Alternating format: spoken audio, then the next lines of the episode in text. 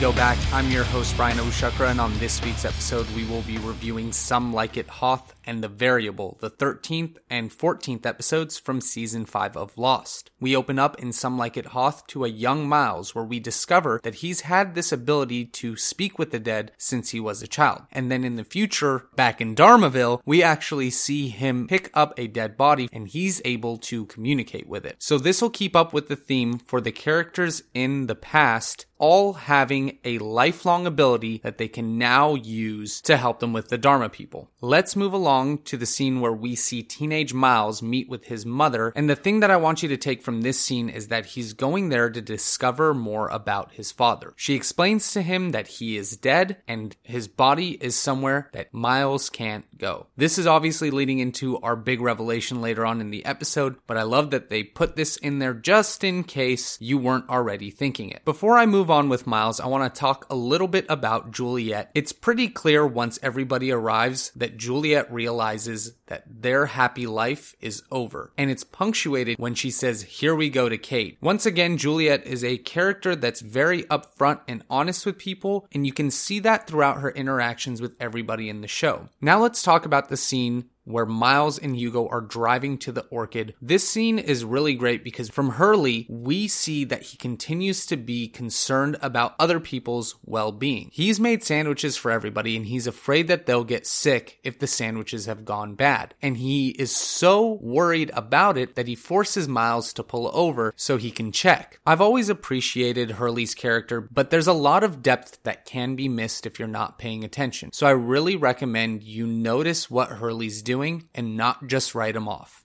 Now, going back to Kate, I really love that in this episode, she's finally told exactly what she needs to hear. Roger has no problems being upfront with her and tells her that she really just needs to mind her own business because that's absolutely Kate's problem since the beginning of the series. The whole reason that she's a fugitive and on the run is because she couldn't mind her own business and let her mom be with who she loved. And because she's always trying to get involved involved in things, she's making situations worse. We even heard Sawyer say this in the last episode, but it's nice to have somebody finally make Kate hear it. So now let's finally touch on the big revelation from this episode. We find out that Dr. Chang is actually Miles' dad. And I'm not only bringing that up because that's an important part of the story for Miles, but mostly because of how openly Miles gives that information to Hurley. Just a moment ago, Miles didn't want to even discuss the fact that he can talk to dead people, but once Hurley opened up to him and revealed that he could, for some reason, reason, Miles was a lot more giving with information about his father. Now let's go to the flashback where Naomi brings Miles to a dead body to see what he's capable of. We find out that this man was taking papers to Widmore for a purchase order on the faked crash of Flight 815. And we'd have to assume that this guy was killed by Ben, because in the previous seasons, we had seen Tom holding the exact papers that this man was carrying to Widmore. Miles is told by Naomi that with him, if the price is right, he'll do anything. And she proves that when she offers him $1.6 million to go try to help them find Ben.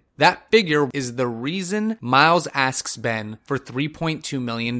He was basically doubling the price that he was offered by Widmore, and that's where that figure came from. I feel like this was a big issue for some people because they couldn't understand why this number was so significant. This to me is a great example of why people need to be patient as they're watching shows. Just because you don't understand something at this moment doesn't mean they won't explain it later. So so keep an open mind. One thing I noticed in this episode was even though it was centered around Miles, we actually were paying a lot of attention to Hurley. And we see Hurley trying to help Miles and his dad connect by making them talk. And he's actually helping him learn more about his father by getting these questions out of them. Moving along, in the flashback where we see Miles get picked up by abductors, I wanted to point out to you that the guy who was riding shotgun was the same person who had crashed on Ajira Flight 316 with Caesar. But the interesting thing about this interaction is that this guy knew who Miles was and who Widmore was, as well as having a knowledge about the island. So now let's go back to Hurley trying to help Miles. It's obvious that Miles had been searching his whole life for answers about his father, and now he clearly has the opportunity to learn more about him, but he's not seizing that opportunity. And the one thing that Hurley leaves Miles with in this episode is a very profound point about communication.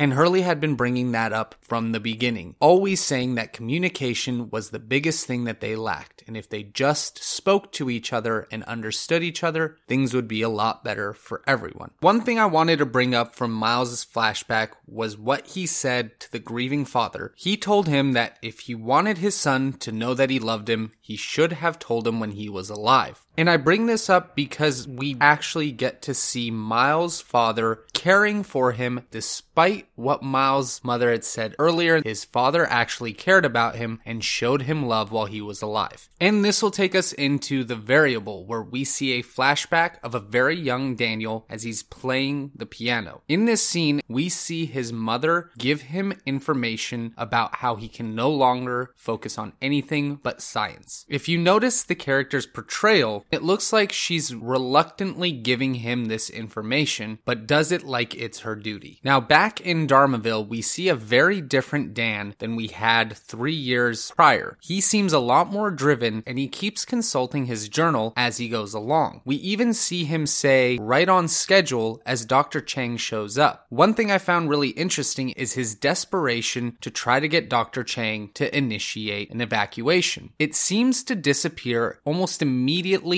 after Chang leaves. And that made me think he had to have been just putting on a show for Dr. Chang. Because when he turns to Miles and explains himself, he has a completely different demeanor that's much more controlled and much more confident. In this episode, we also see the origin of the journal and discover that his mom was the one to actually give it to him. She, throughout her entire life, stresses that his work is of the utmost importance, but once again seems very distraught to continue to further his career. And she seems very surprised when he tells her that Widmore is the man who will be funding his research. So, one thing that we actually find out in this episode is that Daniel's mother was Ellie, the hostile who we had seen when Daniel had told him to bury Jughead. So, we now know that Eloise not only knows about the island, but used to live on it, and we find out that she will be the one to know how to set them back to the right time. In this episode, we also find out from Widmore that he actually was the one to stage the crash of Flight 815. He's trying to convince Daniel to go to the island because he needs his help. He also tells Daniel that it will solve the issues that he has with his memory. Now let's move along to the scene where Daniel finds a young Charlotte. We get to see her experience the memory of Daniel speaking to her as a child. But the thing that I wanted you to pay attention to is when he walks up, she says she's not supposed to have chocolate before dinner, which was the last thing that she said before she died on the island in whatever time that ended up being. Now let's go to Daniel's flashback where he's trying to remember the piece he played on the piano. We do see his mother come back and tell him to go to the island, and again she seems very reluctant and has mixed emotions when he accepts, and he only does it because it would make his mother proud. Moving along, Daniel explains to us that the Swan Station was a containment for an incident that occurred similar to Chernobyl. And we had heard Sayid reference this in season 2 when they first came across the hatch. Daniel continues to explain his plan and tells them that he had been focusing far too long on the constants and didn't realize that they were the variables. That because they are people and they have free will, they're not just numbers, they can actually choose whether or not to affect their own destiny and explains to them his plan to try to negate the energy at the swan site, making it so that the chain of events that led all of them to the island would never occur their future would be landing safely in Los Angeles instead of crashing on the island. But this kind of contradicts everything Daniel had been saying so far. He kept pushing that whatever happened, happened. And for them to be here, everything already happened. And now in our last scene, we see Eloise at the hospital with Penny. And she tells her that for the first time in a long time, she doesn't know what's going to happen next. Which implies that the entire time throughout the series, she has known the outcome. And we get a bit of confirmation when she meets Widmore outside, and they both talk about the sacrifices they had to make, where Widmore had to sacrifice his relationship with Penny. Eloise had to literally sacrifice her son by sending him back in time, knowing that she accidentally kills him Guys, thanks for sticking through this episode. Next week, we will only be reviewing Follow the Leader, heading into the two part season finale. Folks, send your thoughts, theories, questions to we go back podcast at gmail.com. You can follow me on Twitter at King Lord Brian. But until next week's episode, bye bye.